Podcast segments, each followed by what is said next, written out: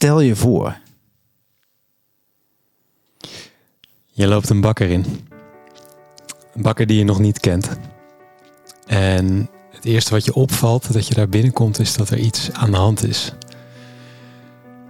Mensen zijn daar geen brood aan het verkopen en geld aan het verdienen. Ze zijn daar iets aan het doen waar ze intens gelukkig van worden. En dat zie je. Je ruikt het aan de broden die daar liggen. Uh, je ervaart het aan de manier waarop je geholpen wordt. Er staat een enorme rij. Maar wanneer je aan de beurt bent, nemen ze alle tijd om jou van dienst te zijn. Je vragen te beantwoorden. Je te helpen. En je loopt naar buiten en je voelt je gevoed voordat je een hap hebt genomen van dat brood. En zodra je buiten komt, kijk je om me heen en valt je op dat er eigenlijk niks anders dan dit soort zaken in de straat zijn waar je voorheen altijd gewoon je boodschappen deed zonder er echt bij na te denken. En dit zorgt ervoor dat je niet meer dingen kunt kopen zonder te voelen hoe belangrijk die dingen voor je zijn. En zonder te voelen of ze iets toevoegen. En het zorgt er ook voor dat je gaat zien dat het eigenlijk onmogelijk is geworden om nog dingen te maken die de aarde stuk maken. Omdat iedereen om je heen beseft heeft dat we niemand een dienst bewijzen, onszelf ook niet, wanneer we dingen doen die slecht voor onszelf zijn, die slecht voor een ander zijn en die slecht voor de aarde zijn.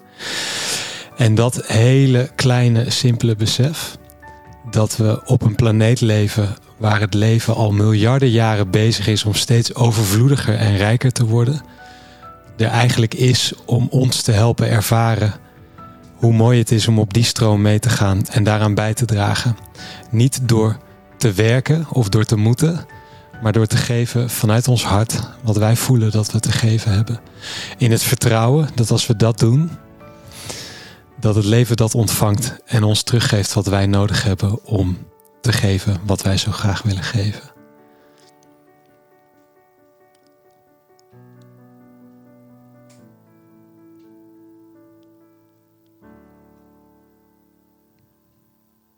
Is een briljante timing, dit eh, van jou, uh, Raimundo. Raimundo, ik moet het goed zeggen. Oh. Um, ja, een andere start. Um, keurig afgestemd natuurlijk, zodat ik je niet voor een verrassing stelde. Maar ik dacht, we gaan eens een andere start doen waar we de verbeelding veel meer aanspreken. Ik, prachtig verhaal wat je doet. Er is ook een, uh, een koude douche. Want daar zitten we nu nog niet, hè? Nog niet helemaal, nee. Nee, en dat kun je ook omdraaien. Nog helemaal niet. Nog helemaal niet. Ja.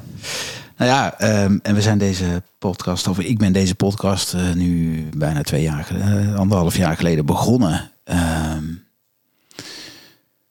omdat ik uh, ook op zoek wilde naar en inspiratie en concrete tips waar ik en mijn luisteraars morgen, liever nog vandaag, mee aan de slag zouden kunnen. Dus ja, kom maar door met die tips.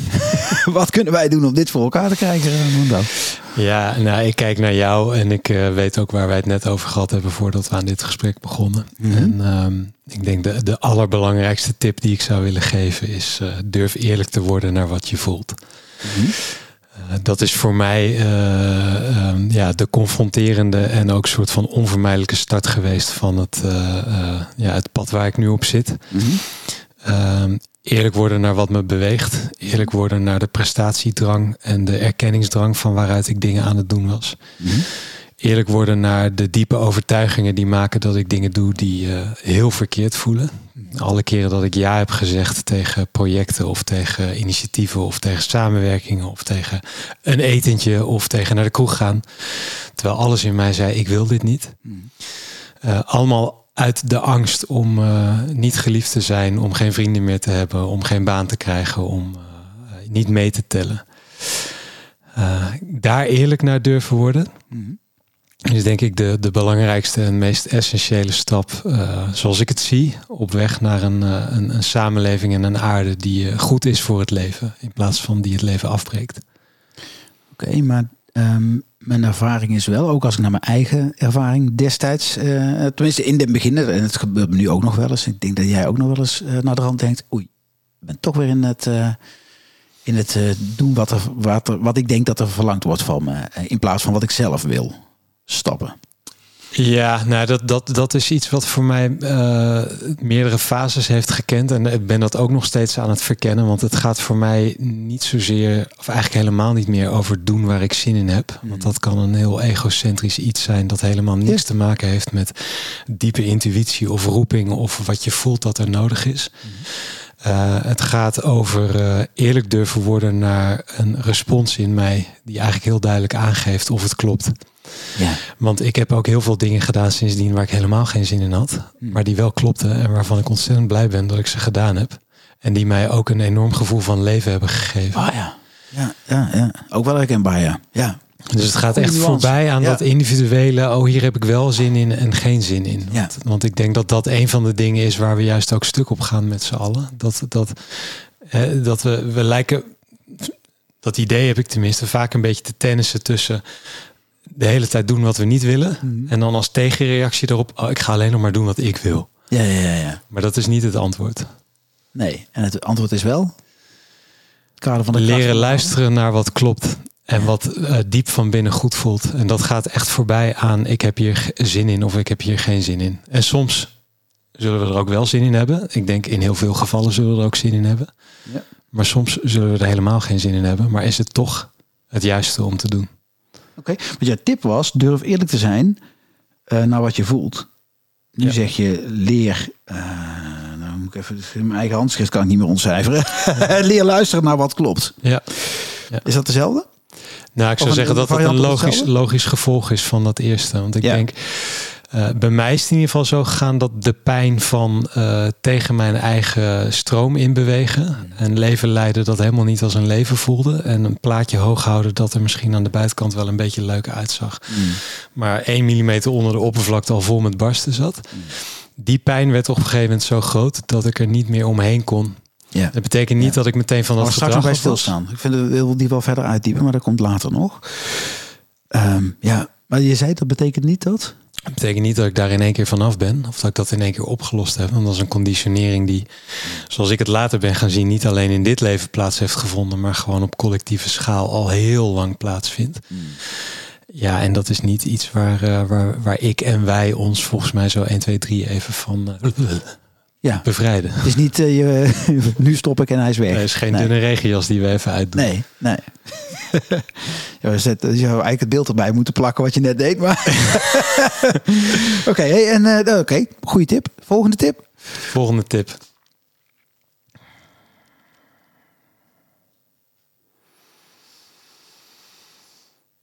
Ja, wat er bij me opkomt is. Uh, uh, ga kijken naar de aarde waar we op leven. Doe je ogen open en kijk en zie wat voor enorme schoonheid en pracht er voor, voor ons en voor al het leven eigenlijk gecreëerd is om te ervaren. En, en ga dat meer ervaren. En ik, ik zeg dat ook omdat ik. Uh, ik ben niet opgegroeid uh, in de ervaring van natuur. Mijn ouders vonden kamperen verschrikkelijk, vonden ze burgerlijk. Mm -hmm. um, ik ben uh, ik ben wel veel buiten geweest, maar ik heb nooit echt in mijn jeugd ervaren wat het betekent om in de natuur te zijn. Wat betekent dit in, in, in, in platte taal dat je uh, vooral in een stedelijk gebied bent opgegroeid of zo? Of, of? Ja, voor stedelijk gebied. Ja, ja. ja, ja. ja. En um, ik denk dat, dat een van ja, de bijzondere ervaringen die mij heeft geholpen om, om de kracht van het zijn in de natuur te ervaren en wat het ook met ons kan doen en met onze blik op de wereld. Mm -hmm is een, eh, een tocht die ik in Schotland heb gemaakt. Uh, inmiddels tien jaar geleden. Toen heb ik acht dagen lang door de bergen gelopen daar. Zo. Ik had een rugzak met eten bij me. Mm -hmm. En uh, ik had de intentie om zo weinig mogelijk mensen tegen te komen. Mm -hmm. Is dat gelukt? Dat, moet dat lukte ja, vanaf ja. dag drie. Toen ik het aandurfde om van het pad af te gaan. En niet meer op de paden te lopen. Maar gewoon, gewoon mijn gevoel te gaan volgen. Ik had wel een kaart en een kompas bij me. Mm -hmm. En om helemaal los te laten dat ik een x aantal kilometers op een dag moest lopen. En gewoon te kijken waar ik uit zou komen. En ik heb denk ik toen voor het eerst in mijn leven ervaren wat het betekent om. Hè, dat is een hartstikke leuk begrip. Hè, varen op je natuurlijke stroom. En, mm. uh, uh, en vaag ook. Ja. En vaag. vaag ja, vaag. vaag want ja, wat betekent ja. dat nou? Ja. Uh, maar ik werd wakker wanneer ik wakker werd. Ik ging slapen wanneer ik ging slapen. Het was daar hoogzomer, uh, echt in het hoge noorden van Schotland. Dus de zon ging daar wel onder, maar helemaal donker werd het niet. Hmm. Ik had mijn telefoon uit en helemaal diep in mijn tas gestopt. Ik had geen idee van tijd. Ik at wanneer ik trek had. Ik uh, at niet wanneer ik geen trek had. Soms voor mijn gevoel, maar ik weet het niet zeker, stopte ik na een half uur uh, lopen alweer en ging ik zitten. Wachten totdat de bewegingen weer kwam om op te staan. Mm En ik kwam er stevast aan het eind van de dag achter dat ik uh, iets van 16 tot 20 kilometer gelopen had. Toen ik zo mijn route op de kaart een beetje ging natrekken. En dat op een terrein waar geen millimeter vlak is en waar je bij elke stap gewoon uh, bijna 30 centimeter de zompige grond inzakt. Ja. En ik, ik wist toen, als ik dit op wilskracht had geprobeerd te presteren of klaar te spelen, was me dit niet gelukt. Want dan was ik doorgaan lopen totdat ik mijn bestemming had bereikt. En ik heb daar ook gemerkt wat het betekent om uh, iets in mijn hoofd te halen. Mm En daarop door te blijven gaan. Ook op het moment dat ik voel dat het niet meer goed is. En even heel concreet, als ik in die bergen in mijn eentje blijf doorlopen terwijl ik voel dat mijn lichaam moe is, mhm. dan kan het zomaar zijn dat ik val en een been breek. En ik kan dan schreeuwen wat ik wil. Ja. Niemand die mij hoort. Ja, ja. Dus ik heb, ik heb daar echt wel. Ik, ik, dit is een kracht die wij allemaal in ons hebben. Om gewoon helemaal afgestemd op wat het moment van ons vraagt. Mhm. Eh, en, en dat is een, een hele lichamelijke afstemming, geloof ik. Eh, te bewegen. Mhm. En dan te zien dat we eigenlijk veel meer mogelijk maken en veel meer klaarspelen. Uh, alleen misschien niet op de manieren die ons aangeleerd zijn. Mhm. Dan als we in dat prestatiegerichte, doelgerichte en ik moet dit, ik moet dit en ik moet het dan en dan. Ja. En je dus eigenlijk uh, je, je bedachte doel boven je fysieke mogelijkheden stelt. En dat klinkt dan misschien nu heel zwart-wit als ik hem zo vertaal. Maar ook al is het maar ten dele waar, je teert wel in. Ja. Ja, ja ik besef doe daar je, dus, je kunt het ook vertalen, want je teert in klinkt dan weer heel lieflijk. Eh, of een stuk lieflijker. Ehm, terwijl eigenlijk je, je offert je reserves. Ja, en dat krijg je op dat krijg je links of rechtsom, uh, krijg je dat uh, op je bord. Ja. En, ja. Uh, en als niet jij direct, dan eerst de mensen om je heen. Zou dat ook, zou, ja precies. En, en zou, zou, dat ook een, een verklaring kunnen zijn in jouw optiek voor de toename van burn-out? ja. tegenwoordig. Ja. En dat is iets waar ik uh, mezelf ook nog tegenaan zie lopen. Ik, hè, wat ik net ook zei, ik, het besef maakte niet dat ik in één keer vrij was. Nee. Ik zie mezelf nog steeds uh, langer doorgaan dat het goed voelt. Mm -hmm. Ik zie mezelf nog steeds uh, dingen doen terwijl ik voel dat daar eigenlijk helemaal geen energie naar uitgaat. Alleen ja. ik zie mezelf ook steeds vaker voor iets anders kiezen. Ja, ja tijdig stoppen. Ja. En ik zie ook dat, uh, hè, dat, dat je zou het een, een soort shifting baseline kunnen noemen. Dat mm. wat ik nu ervaar als oh, ik ben weer te ver doorgegaan, is geen schim van wat ik 10, 15 jaar geleden deed. Hoeveel je toen doorschoot? Ja. Ja, ja, ja. ja. ja. ja. Oh, wauw. Oké, okay. en, en uh, de, de, de zin die jij ik kan hem niet reproduceren uh, zonder terug te luisteren. Dan moeten we dit gesprek stoppen. Dat gaan we niet doen. uh, maar mijn samenvatting was: ik heb een klein stukje papier hier voor me. Zie de natuur. Ja. Dat is een goede zijn. Dus zie de natuur. Ja, en ik had die niet je zei ga naar buiten, maar ga naar buiten kan ook nog steeds zijn. Ga naar buiten in de stad. Ja. Uh, en, en ga op een koffieterrasje zitten. Ja. Wat ook fantastisch kan zijn. Maar dat was niet wat je bedoelde. Zie de natuur, toch? Nou, dat is, ja, dat is niet wat ik bedoelde, maar dat, dat zou wel een. Hè, dat is, het kan ook een andere invulling hebben. Mm -hmm. Ik denk, ik denk het, het, het echt voelen en ervaren van, van waar wij zijn, gewoon letterlijk fysiek. Uh, denk, ik, ik, ik geloof dat heb ik bij mezelf ook gemerkt. Dat maakt het voor mij gewoon echt steeds moeilijker om vanuit een soort van afgescheiden gevoel. Hmm. Ik moet voor mijn eigen hachje zorgen. Jij moet uit de weg, want je staat in de weg van wat ik hier probeer te creëren of wat ik wil bereiken. Um, dat, dat, dat, dat, dat gaat helpen om ons weer verbonden te voelen met het leven. En ik denk op het moment dat wij ons weer verbonden voelen met het leven, hmm. dan kunnen we eigenlijk niet anders meer dan gaan samenwerken met het leven. Ja. Het is echt bizar, want uh, wat jij volgens mij om, eh, onmogelijk uh, kan weten. Ken jij Jos Willemsen? Ja, ja? ja ik, ik, ken hem, ik ken hem uh, al twaalf jaar. Echt? Ik, heb oh. ooit een cursus uh, communicatiestijlen met hem gedaan in een vorig leven. Mm -hmm. En ik heb vorig jaar een cursus syntropische landbouw bij hem gedaan. Oh, nou ja, Jos staat al een tijdje op, de, op mijn lijst. eh, en we hebben al afgesproken dat we een podcast gaan opnemen. Dus ik moet meerdere keren eh, Ja, aan hem denken dit te spreken. Dus wat, er zijn de overlapping wat jullie... dat is de, het leven wat alsmaar verder uitdijt, is natuurlijk zijn punt. Andere komt in de volgende aflevering. Ja, Beste ik, luisteraar, dus nog even geduld. ja, en kijk, kijk er maar alvast naar uit. Ik denk dat dat, dat- een dat heel gaaf al. gesprek gaat Ja, worden. ja, zeker weten. Ja. Nou, ik zeg dit eigenlijk tegen de luisteraar. Kijk er maar alvast naar uit. Doe het nog eens. Kwart. Kijk er maar alvast naar uit. Luisteren. nou, helemaal goed. hey, eh, eh, eh, nummer drie. Derde tip. tip. Ja. Ja. ja. het is gewoon, er, er komt dan meteen iets bij me op. Een stemmetje dan zegt van man, nu moet je echt ophouden met die zoetsappige bullshit. Maar ik, ik voel het wel gewoon meteen. Net als toen ik net zei, zie de natuur. Is hou elkaar vast.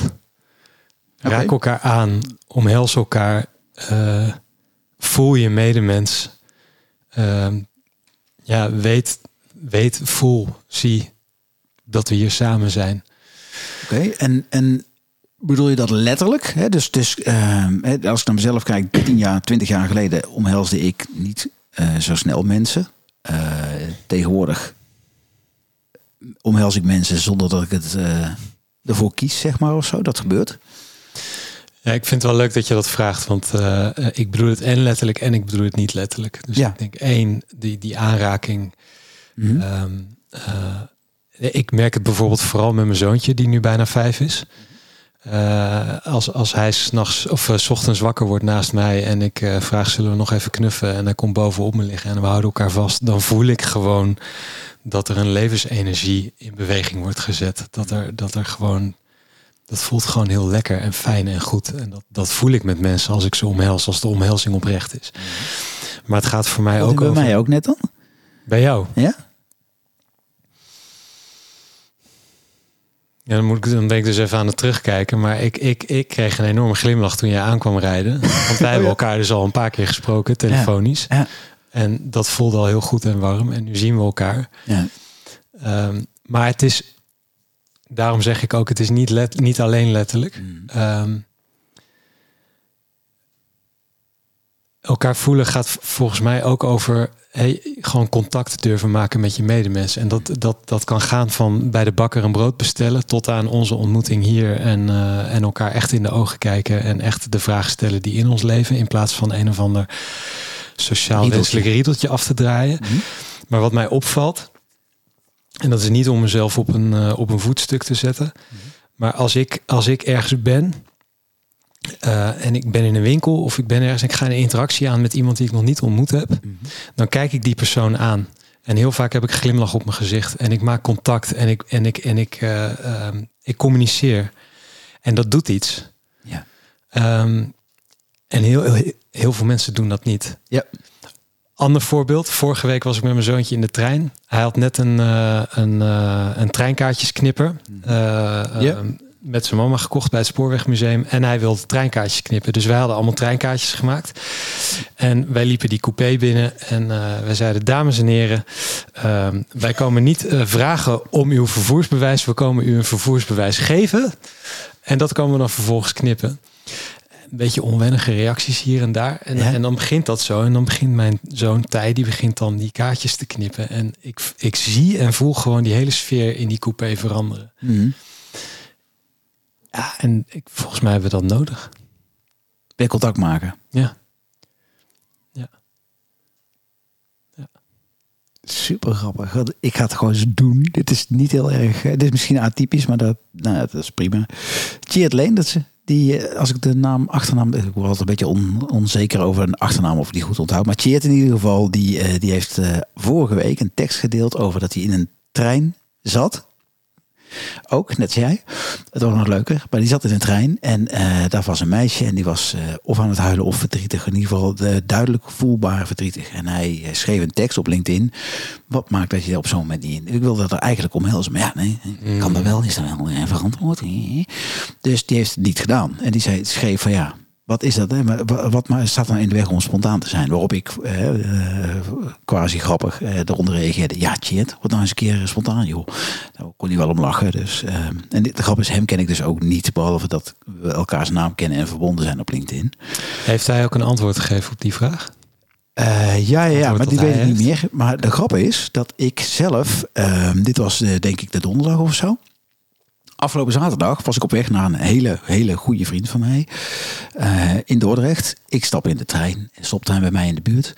Ehm, en eh, bij de eerste, rond de eerste halte daarna, eh, ik had muziek opstaan, een vrouw twee rijtjes verder draait zich half om naar mij en die praat tegen mij. Dus ik doe mijn dopje uit. Ik zeg, pardon, eh, wat was de vraag of zo? Hè? Oh, sorry, nee. Ik nee, ik hoef geen sorry te zeggen. Waar, kan ik je mee helpen? Het is het ze te vertellen. Nou, en echt een heel gesprek. Ik, al de hele stil gelicht zo ongeveer. En, eh, gewoon, en echt een heel leuk, fijn, warm contactgesprek, net zoals jij beschrijft. Daar heb ik een tekstje over geschreven, wat ik vond een mooie ontmoeting, zeg maar. Ik liep de trein uit en toen dacht ik, ze zeggen altijd, met de trein mis je altijd de verbinding. Nou, helemaal niet. Dit is, je maakt verbinding in de trein. Dat is me meerdere keren gebeurd. En toen dacht ik, dit is grappig. hè. Dus ik heb er voor de grap, hey, het. en vervolgens die tekst geschreven. En dan vertel jij dit. Zo makkelijk is het dus. Ja. Ja. Er is ook een behoefte dus eh, aan, eh, aan verbinding.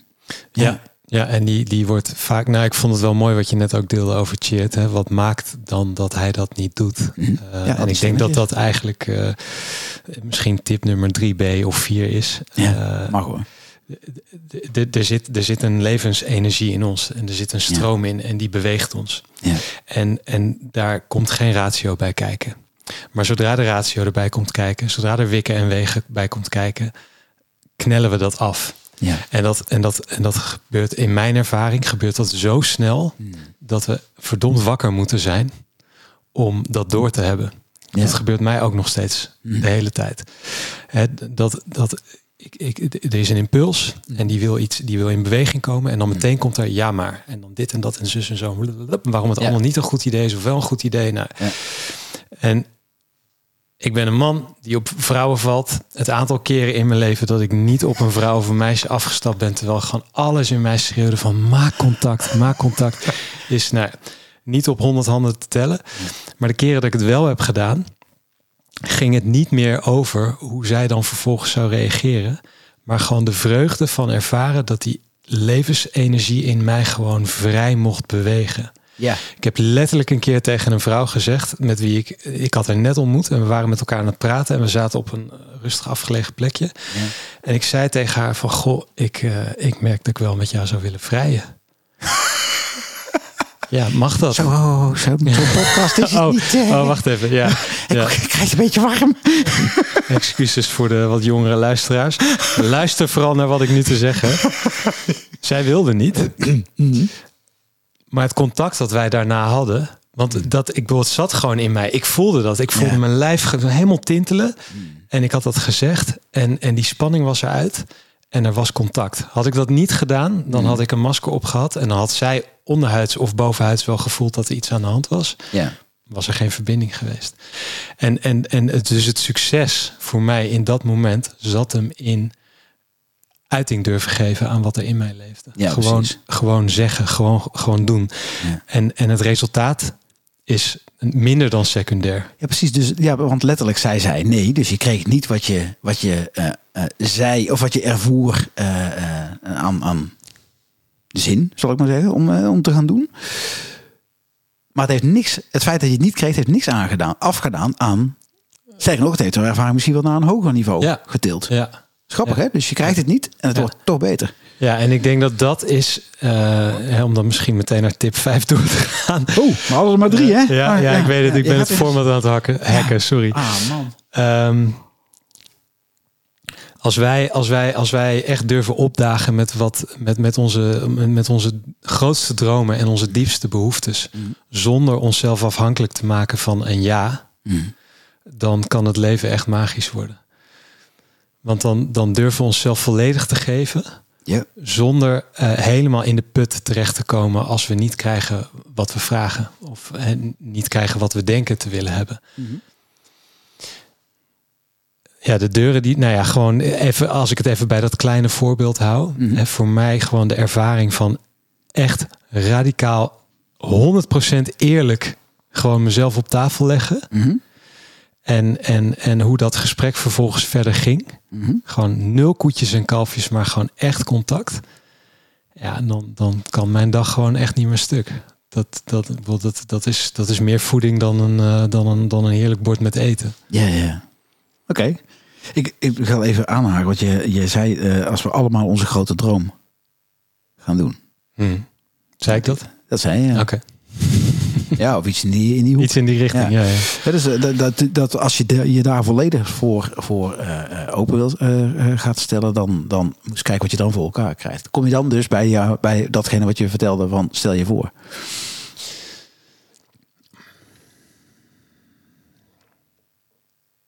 Nou, ik merk dat ik dan ook even. Hè, want je had het net, je had het eerder in het gesprek ook over de koude douche, hè, Ja. waar we niet zitten. Ja. En ik denk, eh, dus ik, ik wil wel meteen even een kleine disclaimer geven, merk Mhm. ik. Dat, eh, dat het heel belangrijk is dat we niet aan eh, spirituele bypassing gaan doen. Waarin we een roze bril opzetten en alleen maar zeggen dat het leven fantastisch is. En van, ja, hoe meer ik het leven fantastisch vind, hoe fantastischer het leven wordt. Want voor mij is dat een deel van de waarheid. Ik geloof dat een groot deel van wat er met mij gebeurd is sinds dat ik, eh, nou, ik noem het maar gewoon even wakker geworden ben. Mhm. Eh, En is dat eh, even wakker en woke is een term die eh, nogal vaak, de laatste tijd hoor ik die nogal vaak. Dat heeft een bepaalde bijklank waarvan ik denk, ja, of je daar nou in wil zitten. Het voelt nooit als een, als een, eh, als een, ik voel, als een belediging als mensen dat tegen mij zeggen. Maar ik denk ook niet van, god, dan laat ik daar maar eens even lekker een eh, t-shirt mee bedrukken. het No voelt way. nooit als een belediging als wat mensen. Als, Als, mensen zeggen, wo- de, de- oh, jij, bent volgens mij wel woke of zo. Het voelt niet als Ah, een belediging, maar het voelt Hmm. ook niet als ik denk, goh, nou, ik wil graag bij de club van woke horen. Want, want, Ja. dat- want ik weet ook dat dat betekent dat er weer een hele hoop allerlei oordelen over je uitgestort worden, waar, ja, waar ik me totaal niet in herken. Ja. verder, Maar, ja. Ja. Ja. ook dat ik er steeds min, meer denk, ja, dat is verder hun probleem dan. Ja, als mensen dat doen. Maar mijn vraag is, ehm, ehm, zit je, bedoel je dat? De, de woke wakker? Zeg, wakker? Als je wakker Ja. zegt, bedoel je dan woke ja. of bedoel je iets anders? Nou, ik bedoel gewoon, eh, ja. Wat bedoel Dat ik? is anders. Eh, ja. Zie ik, denk ik te zien. Wat ik ermee bedoel is, ehm, ik merk dat ik even helemaal de draad kwijt ben. Oké. Hmm. Ik refereerde eigenlijk aan dat moment waarop ik besefte, of waar, waar, waarop de pijn van doen wat gewoon zo niet klopte te groot werd. Hè, vanaf dat moment eh, is het niet meteen gestopt, maar ik kon het niet meer doen zonder mezelf eh, 100% voor de gek te houden. Ja, ja. Dus ik kon dat niet meer in het, met volle bewustzijn doen. Dat Ja. lukte gewoon niet meer. En misschien kun jij me even helpen eh, hoe we op dit spoor kwamen.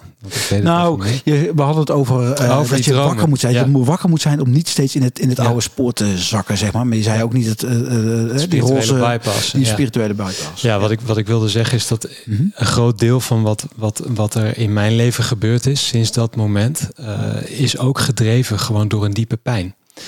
En, en die diepe pijn is ook voeding. De, de diepe pijn van wat we, wat we onszelf aan elkaar aandoen. De diepe pijn van, van eh, nou, gewoon alles wat pijn doet. Ja. Van, van, van heel klein een, eh, een ouder die zijn kind slaat, noem het maar klein, tot aan de bommen die eh, nu in Israël en, en Gaza iedereen om de oren vliegen. Ja. Ehm, als we die pijn niet toelaten, dan gaan we ook nooit bij een werkelijk vruchtbare actie richting het waarmaken van de wereld waar we zo graag in willen leven komen. Dus het is onderdeel van de prikkels om een ander spoor te gaan vinden. Ja. Ja, zoals ik het zie wel. Ja, Ja. ik denk dat het en en is. Ik denk dat het en de pijn toelaten is en eh, eh, je diepste dromen volledig gaan toelaten als waar. En vanuit die waarheid de wereld instappen. Alsof ze al waar zijn. Ja. Ja, en dat, ja, oeh, dit is een hele logische naar, ja, wat er is, wat, wat jij bent gaan doen, hè? want het gebeurde Ja. op een moment. Wat, had- kun je even kort toelichten wat je leven daarvoor was en hoe je daarna, dan hebben we ook een beetje, Ja. en hebben ook luisteraars en ik ook een meer beeld bij. Ja. Nou, ik. ehm, Eén ding wat ik wel wil zeggen, het is niet zo dat ik uh, voor dat moment alles fout deed en dat daarna alles pas goed begon te gaan. Wel eens. wel jongen, geef gewoon toe. Oké, ja. Voor, voor die tijd was ik fout en nu ben ik goed.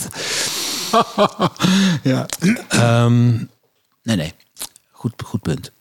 Maar wat ik daarvoor deed, is uh, gewoon even heel, uh, heel praktisch. Ik, uh, ik haalde braaf mijn punten op school. Ik ging studeren omdat studeren is wat men doet als men een VWO-diploma heeft. Ik uh, koos een studie uit die in een stad was waar ik graag wilde zijn, namelijk Amsterdam. Een studie die me wel tof leek, waarmee ik voor de dag kon komen, dacht ik. Nou, dat heeft een half jaar geduurd en toen uh, ben ik daarmee gestopt. Uh, en welke studie was dat? Dat was communicatiewetenschap. Ach, ja, nee, kansloos. Nee, nee, nee. Nou ja, volgens mij beginnen heel veel mensen of met communicatiewetenschap of met psychologie, wanneer ze niet weten wat ze willen studeren, of met rechten. Oh, ja, ja. Uh, ik weet niet hoe het nu is, want dit, ik spreek nu over Economie. ruim 20 jaar geleden. Ja. Economie. Die heb ik gedaan. Um, en dat ging zo nog twee studies daarna ook door. Um, en ik heb mezelf op een gegeven moment wel echt voor de vraag gesteld tijdens dat studeren: van oké, okay, maar en wat, en wat straks dan? En dat was denk ik een eerste, eerste soort van deurtje wat open ging. En ik ben toen zelf een programma gaan samenstellen uh, voor mijn master. Op basis van wat ik gewoon voelde dat ik wilde doen. Nou, en dat mocht natuurlijk niet. Dus ik werd afgewezen op basis van regels die bij nader onderzoek niet bleken te bestaan. Ik diende bezwaar in. Ik werd opnieuw afgewezen op basis van regels die bij nog nader onderzoek ook niet bleken te bestaan. En dat is toen helemaal doorgegaan tot een soort van hoge rechtshof binnen de universiteit. En die hebben mij uiteindelijk wel groen licht gegeven. Oh. En, en dat was voor mij denk ik de eerste bewuste ervaring van oké, okay, dit kan er dus gebeuren als ik mezelf niet omver laat blazen door het kan niet. Ja, ja. Alleen ik was op dat moment ook nog steeds zo hard bezig met mezelf bouwen en vormen en een soort verhaal creëren van oké, okay, Raimundo gaat in de wereld straks iets heel tofs doen met online ondernemerschap of zo, iets met internet. Maar het is in ieder geval tof.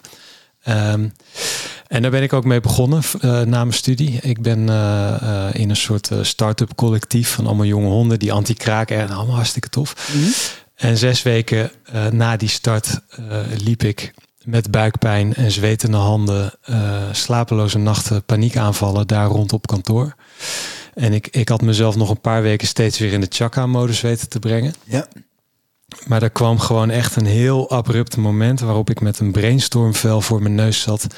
En ik de woorden alleen maar zag dansen en draaien. En ik gewoon letterlijk iets tegen mij hoorde zeggen. En het kwam niet van iemand in de kamer, het kwam ook niet uit mijn eigen hoofd. Mhm. Laat maar, Raimundo, laat maar. Het hoeft niet meer.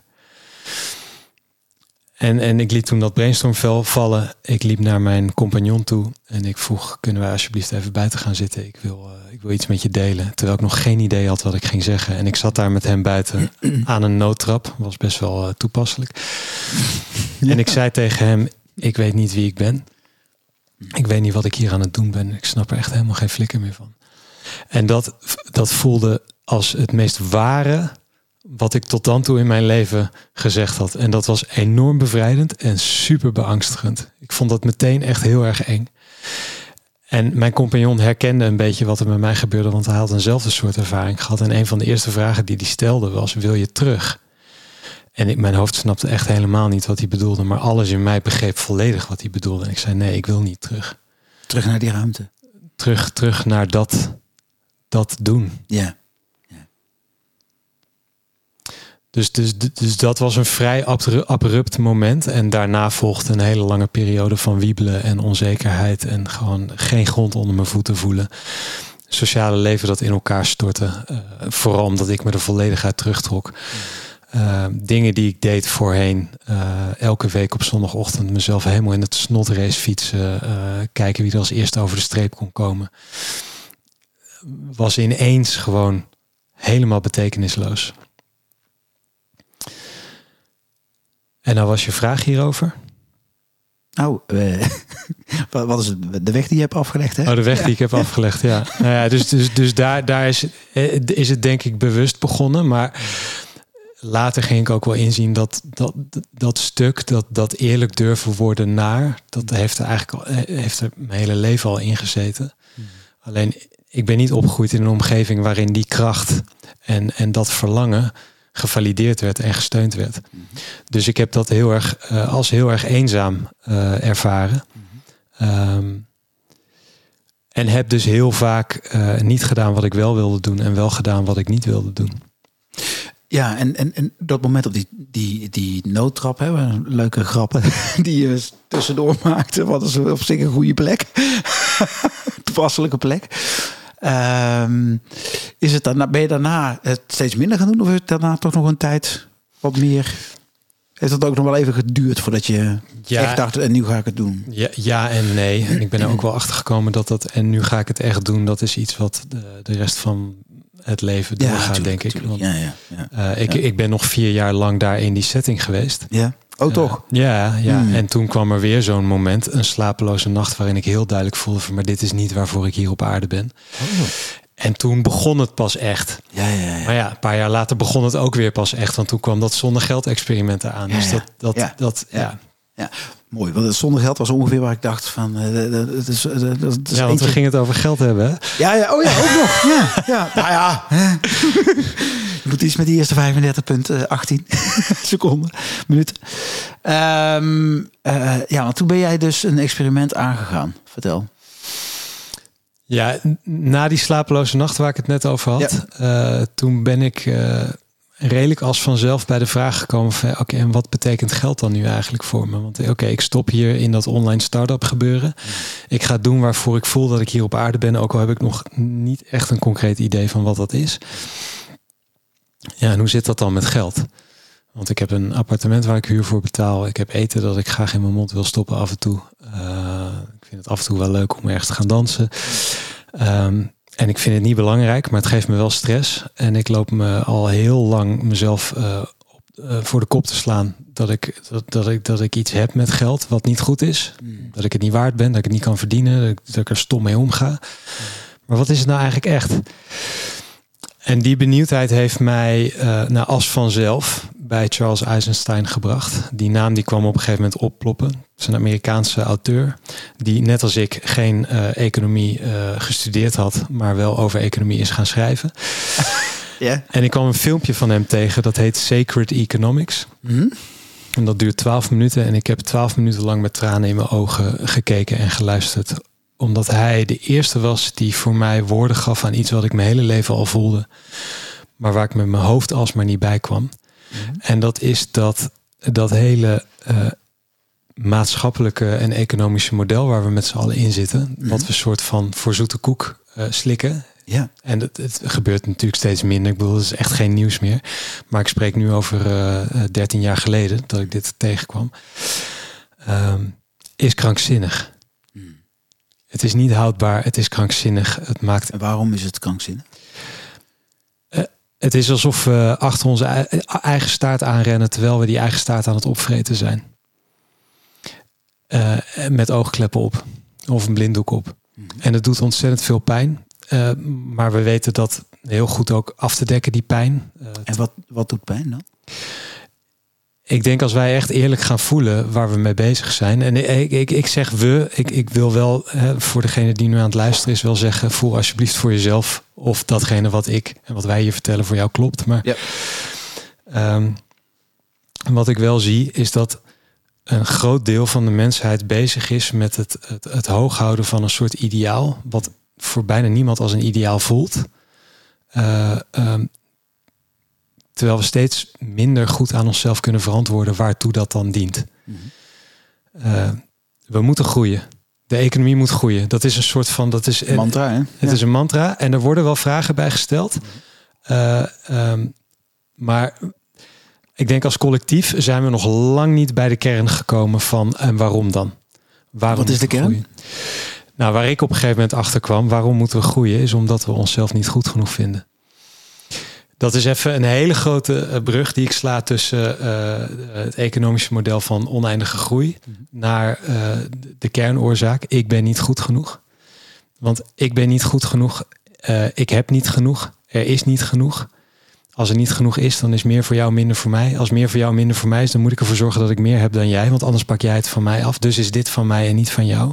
En dus krijg je strijd. En dus krijg je een strijd en dat noemen we dan concurrentie. En dat maken we dan tot iets moois. Maar concurrentie is, vind ik, het, slapste aftreksel van wat er mogelijk is. Op het moment dat wij met z'n allen onze schouders ergens onder zetten. Ja, hier wil ik graag een brug maken als je het goed vindt. Als jij het anders nog wil zeggen, moet je dat ook zeggen hoor. Ehm, want ik heb in de voorbereiding heb ik de samenvatting van jouw eh, boek eh, gelezen. Eh, die zal ik ook in de show notes zetten overigens. Ehm, daar zit een tekst in. trouwens, ja, voor mij zit die daarin. Waarin je zegt dat je er ehm, bij het roeien achter kwam. Ja. Vertel zelf maar. Nou, wat ik, wat ik op een gegeven moment ging zien. En ik, ik sommige mensen excelleren echt in dat concurrentieverhaal. Mhm. Uh, maar ik zie ook dat uh, menig sporter. Uh, oftewel, of aan het eind van een glansrijke carrière gewoon volledig in elkaar stort. Mhm. Um, roofbouw heeft gepleegd. Gewoon niet meer weet wat hij of zij met zijn leven aan moet. ik ben gaan wedstrijdroeien. Mhm. En wat ik, wat ik ontdekte, en ik durfde dat niet toe te geven, aan mezelf niet en niet aan de mensen omheen, want dat was niet tof. Ik vond die trainingen fantastisch. Mm. Ik vond samen met mijn ploeggenoten op zo'n ergometer zitten, zo'n roeimachine. Ik, vind het, ik vond het een verschrikkelijk apparaat, maar ik vond het ook wel weer heel erg tof, want we zaten naast elkaar, we konden op elkaars klokjes kijken. Mm. En ik zag gewoon hoe wij elkaar naar een hoger niveau tilden. Mm. Was, het was, je zou het competitie kunnen noemen, je zou het strijd kunnen noemen. Ik zag het gewoon veel meer als een, we zijn elkaar aan het opjutten tot samen naar iets hogers komen. Mhm. Ik vond die wedstrijden eigenlijk nooit leuk. Vond ik verschrikkelijk. Ehm, en, dat Ja, en daar schreef je over, eh, even in mijn woorden, want ik kan het niet letterlijk citeren, maar je schreef iets in de trant ehm, dat je in, in het, in, buiten de wedstrijden om, was de, de, de- voelde je de ultieme beleving van samen in een soort cadans zitten, samen naar een hoger niveau tillen. Terwijl in Ja. de wedstrijd kwamen er andere, lukte dat nooit, kwam je nooit daar. Dus de, dus de graal lag niet in de wedstrijd, de graal lag daarbuiten. Ja, en soms gebeurde het ook wel tijdens de wedstrijd. Maar voor mij was dat eigenlijk meer ondanks de wedstrijd. Dat Ja. het ook gebeurde. Dat we in die cadans kwamen. En dat ik echt dat ik gewoon voelde van ja, oké, dit, is, dit is waarom ik dit doe. Ehm, maar dat, dat, dat samen in een boot zitten. En, en op een gegeven moment voelen dat die boot bijna vliegt. Omdat je zo in elkaar zit en elkaar zo goed aanvoelt. En gewoon niet meer aan het nadenken bent, maar alles gewoon in elkaar valt. Dat vind ik zo'n magische ervaring. En dat is een ervaring die ik, ik weet, iedereen toewens. Eh, ik weet dat een hele hoop mensen die ervaring ook eh, hebben. Maar ik denk dat we daar maar een schim van meemaken, zolang we in dat concurrentieverhaal blijven zitten. Zolang we blijven zitten in dat idee van, oké, maar er kan er maar één de beste zijn. Ja, dus strijd houdt ons kleiner Klein. dan wanneer we samenwerken. Ja. Samenwerken is, brengt ons naar hogere of Ja. andere sferen, zo gezegd. Ja, dus een van de zogenaamd positieve ideeën van concurrentie is dat je innovatie aanjaagt en dat je uiteindelijk als geheel verder komt. En ik denk dat dat voor een deel eh, misschien hè, tot waar we nu gekomen zijn ook wel waar is geweest. Ehm, maar ik, ik, ja, ik, ik, ik zie het niet. Als wij informatie achter de borst hè, achter gaan houden uit angst voor dat iemand. eh, Waar zijn we dan mee bezig? Ja, ja. ja ik, dat, grappig is, dat is wel grappig dat je dat noemt. Want ik heb, ik heb nou, veel in concurrentie vertoefd. Ehm, eh, nu ook nog. En, ik, en ik, ik kreeg vaak te maken met mensen als, als dan open deelde waar we stonden enzovoort. Dan zeiden andere mensen, ja maar, eh, ja, nee, maar dat moet je niet vertellen, want dan, eh, dan gaan zij het ook doen. Ik zei, ja, nou, wij zijn toch sterk genoeg om er daarna weer iets nieuws. Kijk, als ik erover deel, dan krijg je, is ook als in dit gesprek. Hè, kijk, als ik in mijn eentje ga praten, dan, nou leuk, dan heb ik mijn verhaal. Als jij in je eentje gaat praten, leuk, heb jij jouw verhaal. Het goud gaat ontstaan tussen ons in. Als we hier kunnen komen. Dus als ik mijn waarheid loslaat en jij de jouwe. En we gewoon al pratend tot op nieuwe terreinen gaan komen. Nieuwe inzichten gaan komen. Juist door het te delen. En dat zou je ook concurrentie kunnen eh, eh, eh, ehm, Ga, je ook weer andere inzichten krijgen. Terwijl als ik ze voor me hou, dan blijf ik. Het is een beetje als, als, een, als een reis door een, een rondreis door een land. Maar dat ik bij de eerste halte denk, ja, maar als ik iemand vertel dat dit de eerste halte is, weet je, dat moet ik niet doen. Dus ik moet deze halte verbergen. En het effect is, ik blijf dus tot het eind van mijn leven bezig om die halte bij mezelf te houden. Totdat iemand anders in één keer een andere halte heeft gevonden. En, eh, het- maar ik sta dus wel een leven lang stil. Ja. Ja. Grappig hè? Ja. Ja. Dat, dat, dat, Zou je kunnen, want je had het net over, ik zit er, ik zit er, ik zit er nog steeds in, in concurrentie, of ik zit er soms nog steeds in. Waar, waar zit hem dat in voor jou, dat jij er nog in zit? Uh, nou, dat, uh, nou, het is goed dat je die uh, vraag stelt. de betere verwoording is dat de omgeving waar ik in verkeer, of een deel van mijn tijd in verkeer, dat die daar nog zo in zit. En ik heb al meerdere keren gezegd, stap daaruit. Ga, de, de winst is dat we allemaal winnen. Dat is de echte winst. Ja. En sterker nog, maar goed, ik, zit, ben met, met de verduurzamingsinitiatieven bezig. Daar, daar, daar speelt dit. Ehm dat als niet iedereen wint, iedereen verliest. Zo zwart-wit ligt het. Zo zwart-wit ligt het. Nee, ik vind het ook wel mooi dat je dit aanhaalt, want uh, dit gebeurt dus zelfs op plekken waar mensen willen samenwerken aan een betere wereld. Ja. Ja, dat is, dus jij maakt het dus letterlijk dit. Ja, ja, Jij maakt het dus nu ook mee dat mensen bij elkaar komen eigenlijk voor een gezamenlijk doel en dat er toch een concurrentiestrijd losbarst. Ja, ja, of een voorzichtigheid. En dat, ik wil even uit het oordeel stappen, want dat is niet wat ik bedoel te zeggen. Dat is logisch. Hè? We zijn natuurlijk met z'n allen uh, gemarineerd in verhalen. Hè? Gemarineerd en over generaties heen, denk ik. Maar goed, dat, daar heb ik geen actieve herinnering aan. Om dan maar een. een citaat eindelijk eens een keer op een goede manier te gebruiken, beste. Ik denk uh, nog een paar bewustzijnslagen met z'n allen en dan kun je dat ook niet meer uh, zomaar zeggen. Nee, nee, dus, dus um, um, maar dat is er zo in de, in de, in de, in, bijna in onze genen ingebakken geraakt, doordat we het al zo lang tegen elkaar vertellen. Dat vraagt nogal wat om dat weer te af te pellen, zal ik maar zeggen. Ja, en ik denk dat er hier twee levende voorbeelden zitten van uh, de uitdagingen die we daarin tegenkomen. Want ik kom het ook nog steeds bij mezelf tegen. Ja, dat ja. een stukje in mij is dat dan denkt van ja, maar hoe zit het dan met mij? En wat gebeurt er met mij als ik dit doe? Of, ja. Dat, dat, ja, dat, dat hele concurrentiedenken, dat is, dat is inderdaad dat is een hele, hele diepe groef. Ja, en dat blijft maar terugzakken. Maar ja, de kunst is wel om. Want ik merk wel, herken je dat ook? Dat op het moment dat je er. Nou, als je, als je beetje Cruyffiaans, hè, als je het eenmaal ziet, je gaat het pas zien als je, je gaat het pas zien als je het door hebt. Maar als je het eenmaal door hebt, ga je het in één keer heel veel zien. Ja. Ja, en ik denk, ik weet niet hoe jij dat ervaart, maar het begint ook met, uh, met jezelf daarin durven uitspreken. Niet, niet jezelf op een, uh, nee. zeg maar, hoger zetten dan iemand anders, maar wel gewoon van, hé hey jongens, ik merk dat we, we, we zijn met elkaar in strijd. Dit voelt helemaal niet goed. Kunnen, ja. we hier even, kunnen we hier even naar kijken, naar waar we nou mee bezig zijn en wat ja. we nou eigenlijk willen. Ja. Ja. Ja. Maar dat zit, hem, dat zit hem ook in het hele diepe interpersoonlijke uh, liefdesrelatiestuk ook. Mm. Weet je, op het, moment, op het moment dat wij ruzie aan het maken zijn, mm. zijn we een concurrentiestrijd aan het voeren. Ik heb gelijk en jij niet. Ja. En jij moet naar mij luisteren. Nee, ik ga niet naar jou luisteren. Jij moet eerst naar mij luisteren. Ja. Want dan Oh, pas man. komen we verder. Nou, dan ga ik gewoon heel eerlijk zijn. Dat, heb ik, dat doe ik ook. ik doe het ook.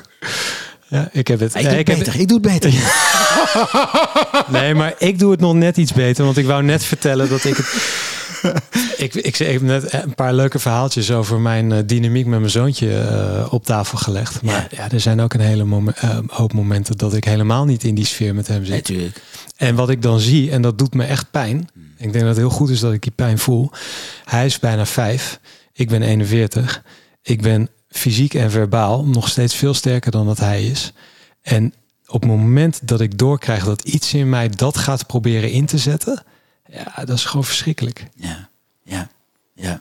En het En gebeurt. gebeurt, hè? Ik, Ja. het, ik doe het. Ik doe het. En uh, dikke man. We doen even een dikke vijf, high five hier voor de luisteraar.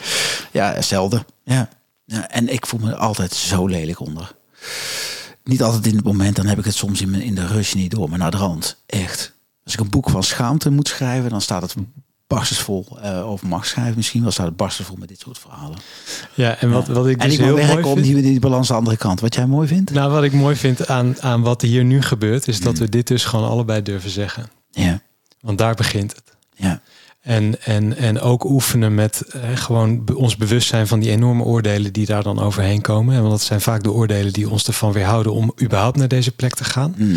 Of als we er zijn geweest om dan toch wel meteen weer links of rechtsaf af te slaan en naar de buitenwereld toch een ander plaatje op te gaan houden. ja.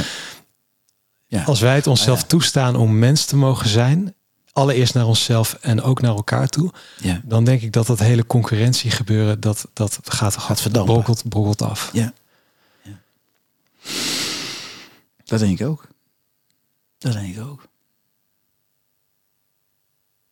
En de mooiste, dat wou ik nog zeggen, hè, wat je net toen je dat vertelde van je zoontje, dat je dus op dat moment vanwege je fysiek en je ervaringsjaren enzovoort, dan kun je, dan kun je de wedstrijd winnen, zal ik maar zeggen, maar je verliest de relatie, zal er, hè, in, Ja. zo'n stuk. En eh, toen dacht ik, eh die noem ik maar even, ehm, de aller, allersterkste mens kiest als, het, als de kracht hem alleen nog maar eh, eh, kan redden, toch voor de liefde, hè? denk ik. Mhm. Om, dan, om dan te denken, ik kan nu winnen door jou eh, nou, in de hoek te zetten waar ik vind dat je moet zitten of weet ik wat. Maar die dan toch een liefdevolle koers kiest. En met de kanttekening, dat mislukt mij nog steeds veel vaker dan mijn lief is. Dat is eigenlijk wel het mooiste, hè? Ja. Ja. Ja, en, en, nou, en dat brengt me ook wel weer terug bij die allereerste tip. Hè. Eerlijk durven worden naar wat we voelen. Ja. Want hè, het, het, het, het lijkt misschien als winnen. Maar als we echt heel eerlijk zijn. Nee, het is verlies op Het verlies. voelt, Ja. nooit, het voelt niet eens als winst. Nee. Vanaf moment één niet. En, en bij, en bij zo'n zo'n zo'n relatie zoals met onze kinderen is het gewoon overduidelijk. Mm. Maar als we ook kijken naar het bedrijfsleven, op het moment dat wij onze concurrent de markt uit hebben gespeeld. Ja. En we gaan een feestje vieren. Ja. En we gaan dan eens even heel eerlijk kijken naar wat we aan het doen zijn. Mm. Dan gaat iedereen heel verdrietig naar huis. Ja, of het is een vorm van, eh, van opluchting ook, hè? Opluchting. Ik ben het niet geweest, eh, Ja. die, die, die Ja, mislukt liever is. zij dan wij. Ja, Ja. dat.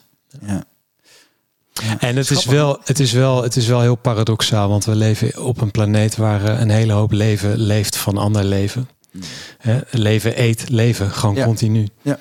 Ehm, en en dat, is, dat, is, dat is eentje waar hè, ik, ik weet wel zeker dat ik daar nog niet doorheen gezakt ben. Mm. Maar ehm, dat brengt me ook wel weer terug bij dat, dat hè, die innige verbinding met het leven. Mm. Wij zullen leven zolang wij te leven hebben en we zullen sterven zo- zodra we te sterven hebben. Mm. En ook als we sterven, sterven we niet, worden we weer onderdeel van het leven. Van volgend leven. Ja, leven geeft, geeft door, zeg maar. Ja. ja, ja. Ja. ja. En, en ieder zijn tijd en zijn plek. ja. Maar alleen wanneer we ophouden met bedenken wat onze tijd en plek moet zijn. En eh, hè, dat als, als, het mijn, als, het, als het mijn bestemming is om een paddenstoel te zijn, dat ik dan niet mijn hele leven bezig ben om een grote boom te worden. ja. Want dan gaat het niet worden. Ik word er diep ongelukkig van. En ik geef mijn omgeving niet wat ik te geven heb. Want Ja. als paddenstoel, allemaal draden in de grond die communiceren met al die bomen om me heen. En die bomen om me heen die kunnen bomen worden doordat ik een paddenstoel ben. Ja. Nou. Alleen groter, kleiner, verder, minder ver, hoger cijfer, lager cijfer. Die vergelijkingsdrang die voortkomt uit dat concurrentie-idee. Die voortkomt uit dat ik ben niet goed genoeg. Ja, daar, daar ligt de angel en ook de, de grote opluchting, om het maar even zo eh, te zeggen in jouw woorden. Ja. Ik, zit, ik zit te kijken, eh, ik, ik weet niet of dat mijn woorden waren, maar ehm, ik zit aan de tijd te kijken. We zitten gewoon op het punt waar we normaal gesproken naar een afronding gaan. Ja. We hebben volgens mij nog nauwelijks stilgestaan bij geld. heb, je nog een, heb je nog een ontsnappingsroute van een minuut of twee waarin we dat alsnog kunnen fixen? Of Ja, zeg je, moeten misschien een vervolg doen? Want dat kan natuurlijk ook. Ja, nou ja, om dan meteen ook maar even iets te delen over iets wat mij eh, nauw aan het hart ligt, waar ik ruim acht jaar mee bezig ben geweest. Mhm. Eh, de titel van het boek dat ik eh, vorig jaar heb uitgebracht Ja. is Geld gaat nooit over geld. En voor mij is dit gesprek daar een, een prachtige reflectie van. Ja, we hebben het er niet over gehad. En We gaan het over geld hebben en we, we hebben het er niet over, want het gaat er nooit over. Ja, ja, maar hoe kijk je dan anders naar geld? Want dat is wel, hè, we beter anders naar geld kijken. Ja. Wat is dan een, een manier waarop we de luisteraar beter anders naar geld kan gaan kijken?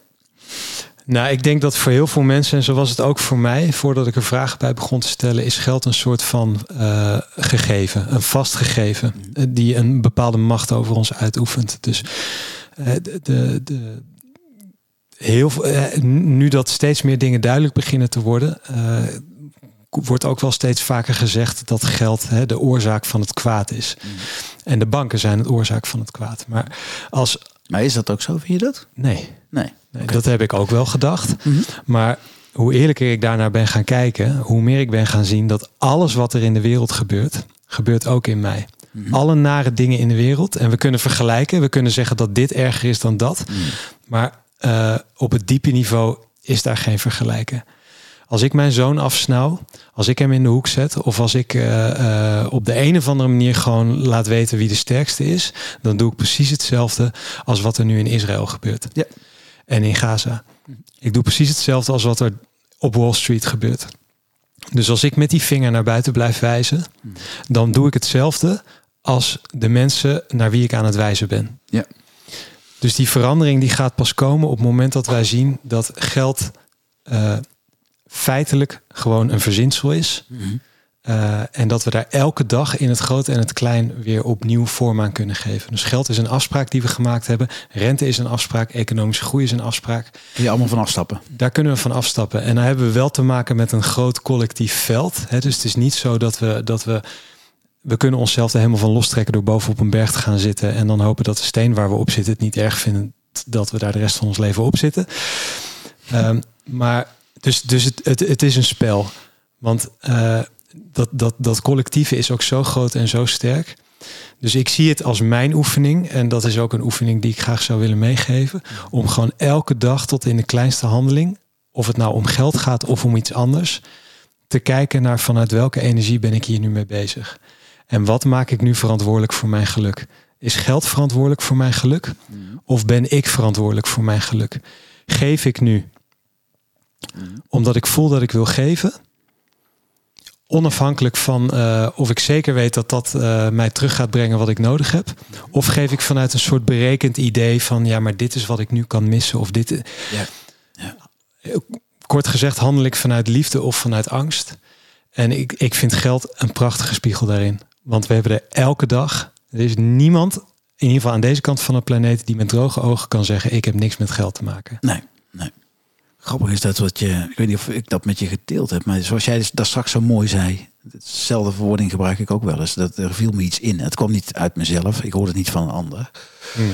Uh, een van de invallen die bij mij uh, zijn er twee grote en één daarvan is uh, was op ik was op weg naar een sollicitatie. Ik draaide snelweg de A27 op op weg naar Eindhoven vanaf Breda. En dat valt echt uit het niets. En notabene in het Engels, terwijl ik echt niet in het Engels denk. En ook niet zo heel graag Engelse termen gebruik. Viel me in, what if love was a currency?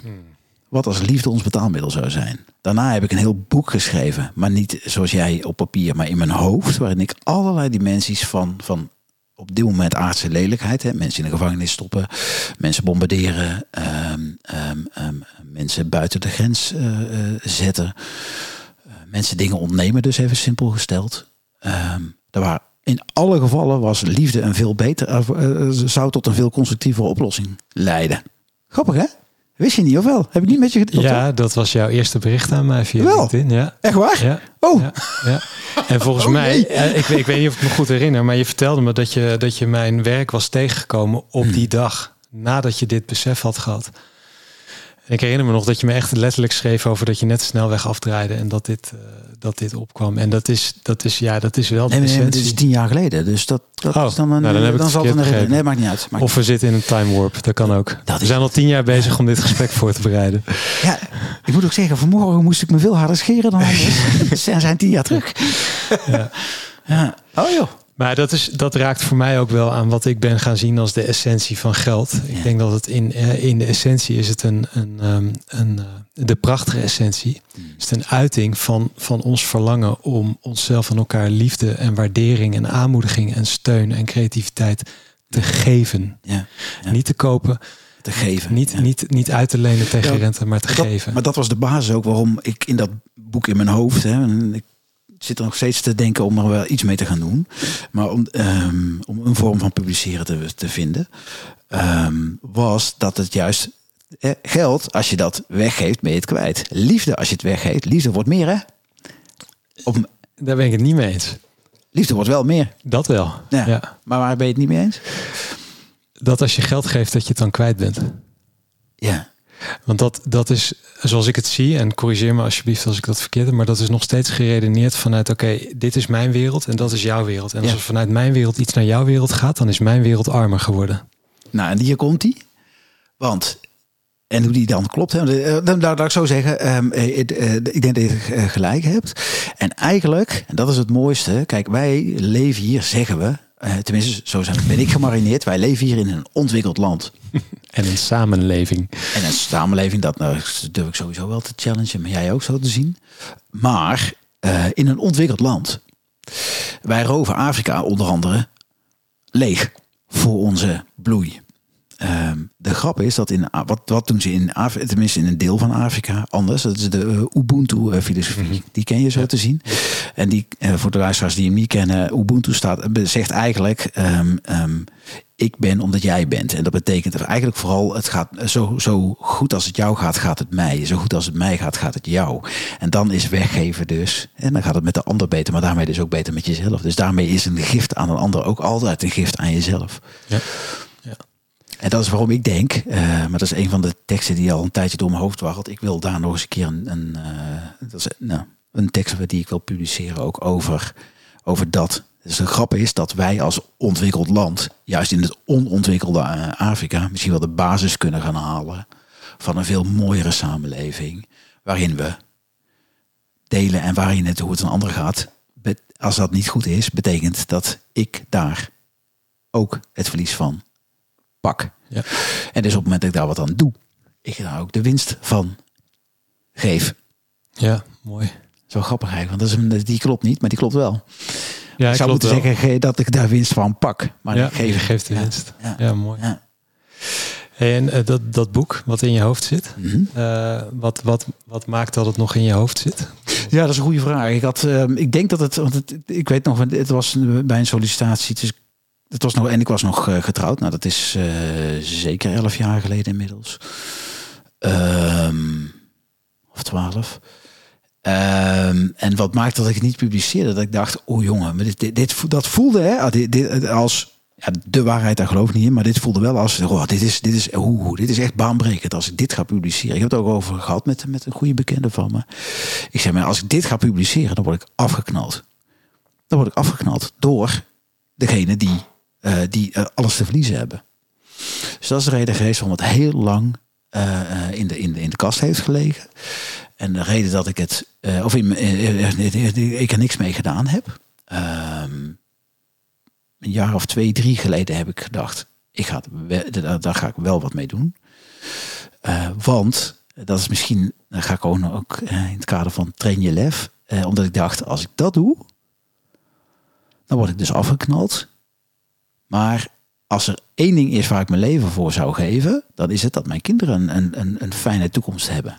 En ik heb lang gedacht dat het aan, aan duurzaamheid gekoppeld was, maar dat, ligt, maar dat is maar een element van een groter geheel. En dat grotere geheel, daar wil ik mijn leven echt voor geven. Als ik zeker weet, of als ik behoorlijk zeker weet, dat, dat mijn leven geven, dat die vrucht draagt, kom maar hier maar weer.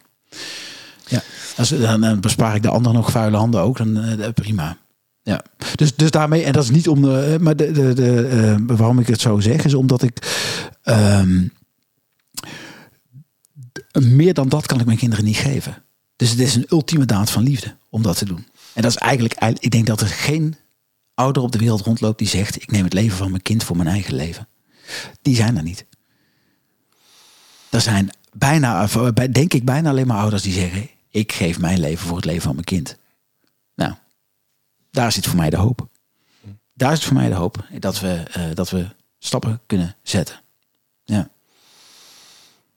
Eh, ik, ik ken je natuurlijk nog niet zo goed, maar volgens mij ben je je leven al aan het geven. Alleen je leeft Ja, terwijl je je maar ik leef nog. Ja, ja, het hart klopt nog. Ja. Ja. Nou, en een tweede wat het een beetje uitstelt, eh, het, het boek nog, hè, is dat ik naar een vorm aan het zoeken ben. Want ik wil hem eigenlijk zo laagdrempelig mogelijk doen. Ik wil hem bij wijze van spreken de Jip en Janneke van Oh, Liefde die wordt ons betaald. die manier. ja, dat hij op elke... Ja. Ja, Ja, ja. mooi. en dat gaat denk ik nog wel gebeuren. Hm. Ja, oeh. Niet gezegd. Knip maar Mark, mark, mark these words. Ja, ja. wauw. We zijn een beetje over de tijd. Ehm, maar jeetje, wat een... eh, Ja, we zijn pas net begonnen. Ja. ja, ja, dat denk ik ook. Dat weet ik wel zeker, ja. Ja. Ja, ik ga buiten deze aflevering gaan we nog eventjes bij eh, dat eh, Schotland ook stilstaan. Ehm, joh, ik heb normaal gesproken vraag ik eh, in, in, in nou, je hebt wat dat betreft de profetische woorden, fuck het, eh, eh, het format. Want ik had nog vragen van een luisteraar. uh, Christel Bassing. En ik had nog vragen van uh, Roy klaarstaan. Maar en de tijd wil ik toch wel een beetje in het, in het snotje houden. Misschien dat we hem nog als extra kunnen doen, maar dat kijken we even. Wat zou je ervan vinden dat we gewoon nog een keer een gesprek doen? Dat gaan we sowieso doen. Dat gaan we sowieso doen. Ja, maar we gaan dan nu voor deze afronding naar wel in het format. Dan moet je dan maar even aan wennen, Ramondo. Jij mag in de ontvangststand. Ik heb alle drie de mensen die jij mij geraakt, uh, aangereikt hebt gevraagd om, uh, om te zeggen wat ze ons een boodschap voor jou wilden inspreken. Wow. En die komen nu achter elkaar. Jij mag uh, lekker in de luisterstand. Hallo, lieve Ramondo. Nou, fijn dat je daar bent bij Ludo. En dat je door bent gegaan met, ja, met je te uiten om een betere wereld te creëren, te gaan staan voor wat je ziet en hoort en begrijpt. Ehm, ja, ik ken je ook als een zorgvuldig, zorgend en bezorgd man. Maar die dat wel, iets, uh, die dat wel omzet in, in iets moois, in iets constructiefs. En ik merk dat je dat doet met mij. Als je met mij omgaat en uh, nou, hoe je dat met je boek hebt gedaan. En en hoe je met de boodschap omgaat. Over geld. Dat doe je dan echt met zorg. Ja. En dat is heel inspirerend en fijn. Dat is heel helend. Dank je wel daarvoor. Dat was Frank. De volgende is Roy. Hey Mundo. Ik uh, vond het een grote eer om een aantal weken geleden bij jouw boekpresentatie te zijn. En ik vind het heel leuk om hier in deze podcast nog een keer te mogen delen wat ik toen ook tegen je zei. En dat is dat ik je eigenheid en je doorzettingsvermogen enorm bewonder. De manier waarop je zonder concessies en met volledige integriteit durft te kijken naar je leven. Um, en jouw visie op het leven. En dat je vanuit je liefde en je overtuiging dat jouw blik iets te bieden en iets te zeggen heeft, dat je van daaruit dat deelt met mensen en het zo mooi op papier zet, vind ik enorm inspirerend en bewonderenswaardig. Ik weet zeker dat veel mensen uh, inspiratie en erkenning vinden in je boek. En ik ben heel benieuwd hoe jij vanuit die visie en vanuit die levenslessen die je voor jezelf hebt opgedaan en die je nu deelt, uh, dat een plek gaat geven in je leven en van daaruit weer nieuwe avonturen mag aangaan. Ik ben uh, heel benieuwd wat dat gaat opleveren en ik vind het hartstikke leuk om daar uh, een beetje bij mee te kijken. En Roos? Lieve, lieve Mundo, wat ben ik blij dat jij bestaat en dat je in mijn leven bent. Soms dichterbij, soms wat verder af. Nee, eigenlijk altijd dichtbij, altijd dichtbij in mij. En ik wil je graag zeggen hoe trots ik op je ben. Op je moed. Hoe je jezelf en de wereld tegemoet treedt. En steeds met de vraag: klopt dit wat ik voel en wat ik doe? Is het waar? Is het liefdevol? En ook dat je niet alleen die vraag stelt, maar hem ook om kan zetten in actie, in beweging, in vorm. En dat is niet altijd makkelijk, niet voor jezelf en ook soms niet voor je omgeving of weerstand waar je tegenaan loopt. Maar het is wel altijd vol leven. En daarmee ben je een voorbeeld voor velen, denk ik, in ieder geval voor mij. Wees lief voor jezelf. En tot gauw. Doei.